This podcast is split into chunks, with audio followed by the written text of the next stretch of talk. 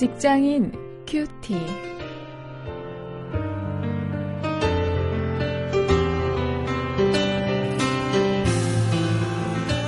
여러분 안녕하십니까? 9월 5일 오늘도 계속해서 고린도전서 4장 1절부터 21절 말씀을 가지고 오늘은 인간 관계를 주제로 해서 말씀을 묵상하십니다. 비난받고 판단받을 때 어떻게 해야 하나 이런 제목으로 함께 오늘 본문을 묵상하시겠습니다.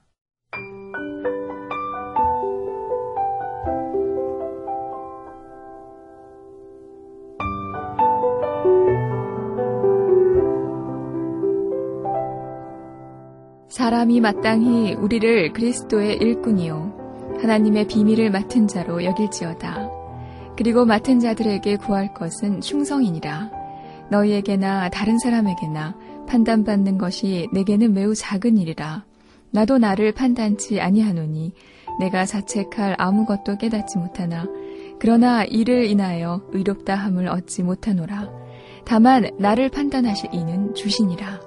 그러므로 때가 이르기 전 곧 주께서 오시기까지 아무것도 판단치 말라. 그가 어두움에 감추인 것들을 드러내고 마음의 뜻을 나타내시리니 그때 각 사람에게 하나님께로부터 칭찬이 있으리라. 형제들아, 내가 너희를 위하여 이 일에 나와 아볼로를 가지고 본을 보였으니 이는 너희로 하여금 기록한 말씀 밖에 넘어가지 말라 한 것을 우리에게서 배워 서로 대적하여 교만한 마음을 먹지 말게 하려 함이라. 누가 너를 구별하였느뇨? 네게 있는 것 중에 받지 아니한 것이 무엇이뇨?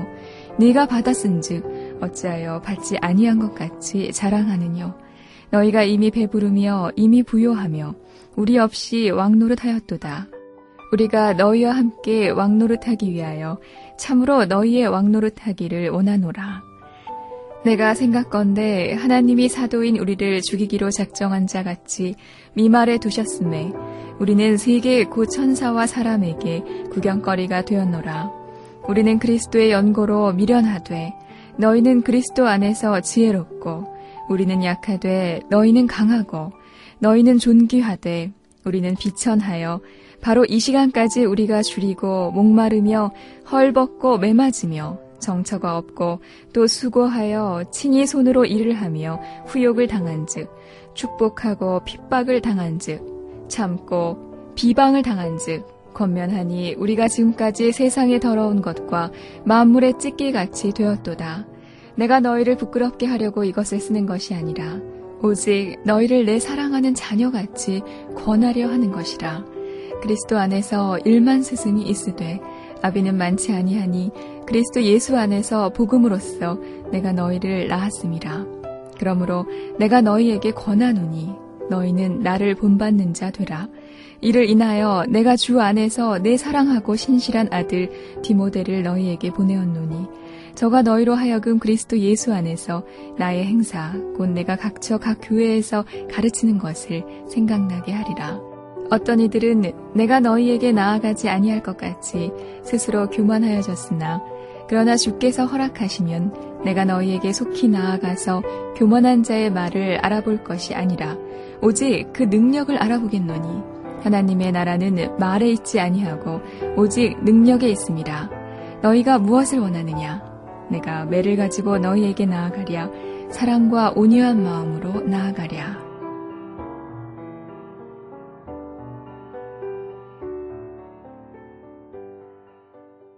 제가 얼마 전에 피스메이커 세미나 지도자 훈련이라는 곳을 다녀왔습니다. 이 피스메이커 우리가 잘 알고 있는 산상수훈에 나오는 그 어, 화평케 하는 자지요. 이 갈등을 성경적으로 해결하는 방법 이것에 대해서 이제 함께 나누는 것인데 어, 본래 미국에서 켄 산데라고 하는 음, 변호사인 분이 어, 처음으로 이제 법적인 문제를 가지고 가는 그리스도인들에게 법적인 해결 대신에 어, 서로 화해하고 서로 어, 중재해서 이제 문제를 해결하는 그런 방법이었습니다. 아, 이 세미나를 들으면서 우리 직장 속의 인간 관계에 있어서도 또 직장뿐만 아니라 우리 사회의 여러 인간 관계 속에서 어떻게 하면 우리 그리스도인들이 어, 정말 갈등을 해결하고 피스메이커의 역할을 감당할 수 있을까 고민해보는 어, 그런 기회를 가졌습니다. 오늘도 그런 우리 인간관계 속에서 비난하고 판단하고 하는 어, 이런 어, 바람직하지 못한 이런 문제에 대해서 함께 본문을 가지고 어, 생각을 해보도록 하겠습니다. 먼저 1절부터 5절까지 보면 이 고린도 교회의 이 분쟁에 대해서 다시 한번 기록을 하는데요. 그것이 이제 서로 파당을 지어서 상대방을 판단하고 비난하는 것이었습니다. 어, 심지어 이 바울까지 비난하고 심한 모욕을 줄 정도였습니다. 아, 바로 그 아볼로파에 속한 사람들이 그러했죠. 그리고 바울은 이 분쟁이 있는 곳에 늘 따르는 판단과 정죄하는 것 이것을 지적했습니다. 그래 그리스도의 일꾼은 하나님의 비밀을 맡은 자로 충성을 다하기 때문에 함부로 판단하고 다른 사람을 폄하해서는 안 된다. 이렇게 꾸짖고 있는 모습을 우리가 볼 수 있습니다. 계속해서 바울은 고린도 교인들이 마치 왕처럼 행동을 하면서 어, 자신을 비난하는 것을 아주 준엄하게 꾸짖고 있습니다. 이 6절부터 13절에 보면은요, 이 단락은 아주 매우 풍자적인데요. 그렇지만 고린도 교인들이 바울을 얼마나 모욕적으로 비난했는지 잘 보여줍니다. 13절에서 바울이 이렇게 이야기하고 있죠. 우리가 지금까지 세상의 더러운 것과 만물의 찢기같이 되었도다. 거기에서 바울이 어떤 대접을 받았는지 잘 보여주고 있습니다. 때때로 우리도 일터에서 참 말도 안 되는 그런 비난을 받을 수 있습니다. 모함을 당하는 경우도 있습니다. 참 사람 취급을 받지 못하는 어, 그런 황당한 경우도 우리가 경험할 수 있죠. 그때 여러분들은 어떻게 대응하십니까? 이때 이런 대접을 받으면서 사도 바울이 보여주는 자세를 우리가 14절부터 21절에서 볼 수 있습니다.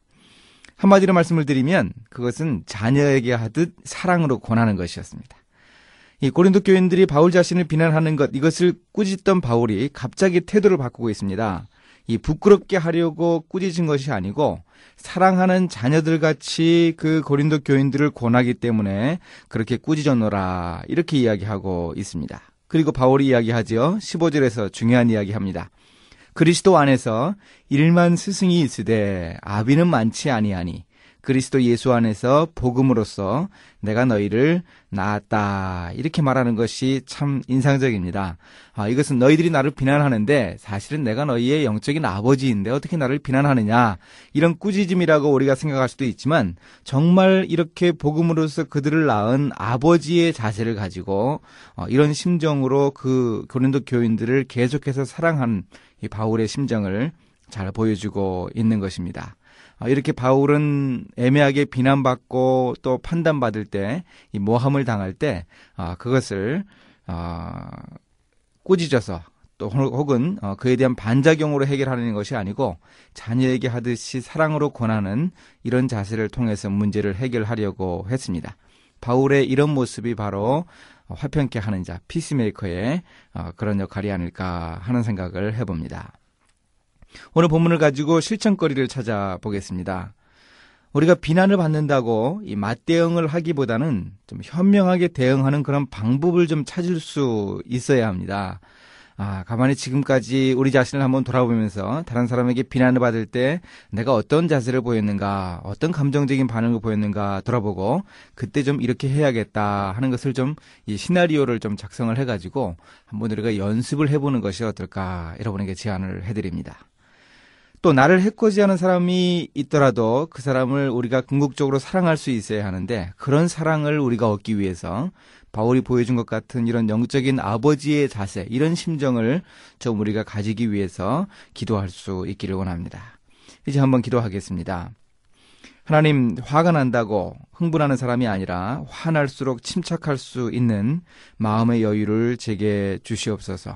터무니없는 비난을 받을 때에도 맞대응하지 않고 가장 효과적으로 대응할 수 있는 너그러움과 사랑을 주시기를 원합니다.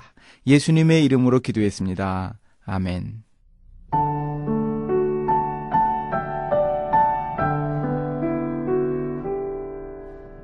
워낙 내성적인 한 목사 사모에게 주위 사람이 칭찬을 하라는 권면을 했어요.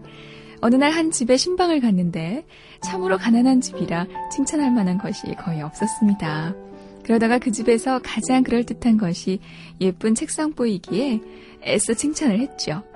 그러자 그날 저녁 그 집에서 책상보를 포장해 선물로 보내왔습니다. 그리고 목사 사모가 얼마나 욕심이 많은지 가난한 집의 책상보마저 빼앗았다는 소문이 돌았죠. 그 사모는 말과 거동을 잘 못하게 될 정도로 큰 상처를 입었다고 합니다. 자, 상황을 잘 알지 못한 판단과 비난이 한 사람에게 깊은 상처를 줄 수 있음을 기억해야 합니다.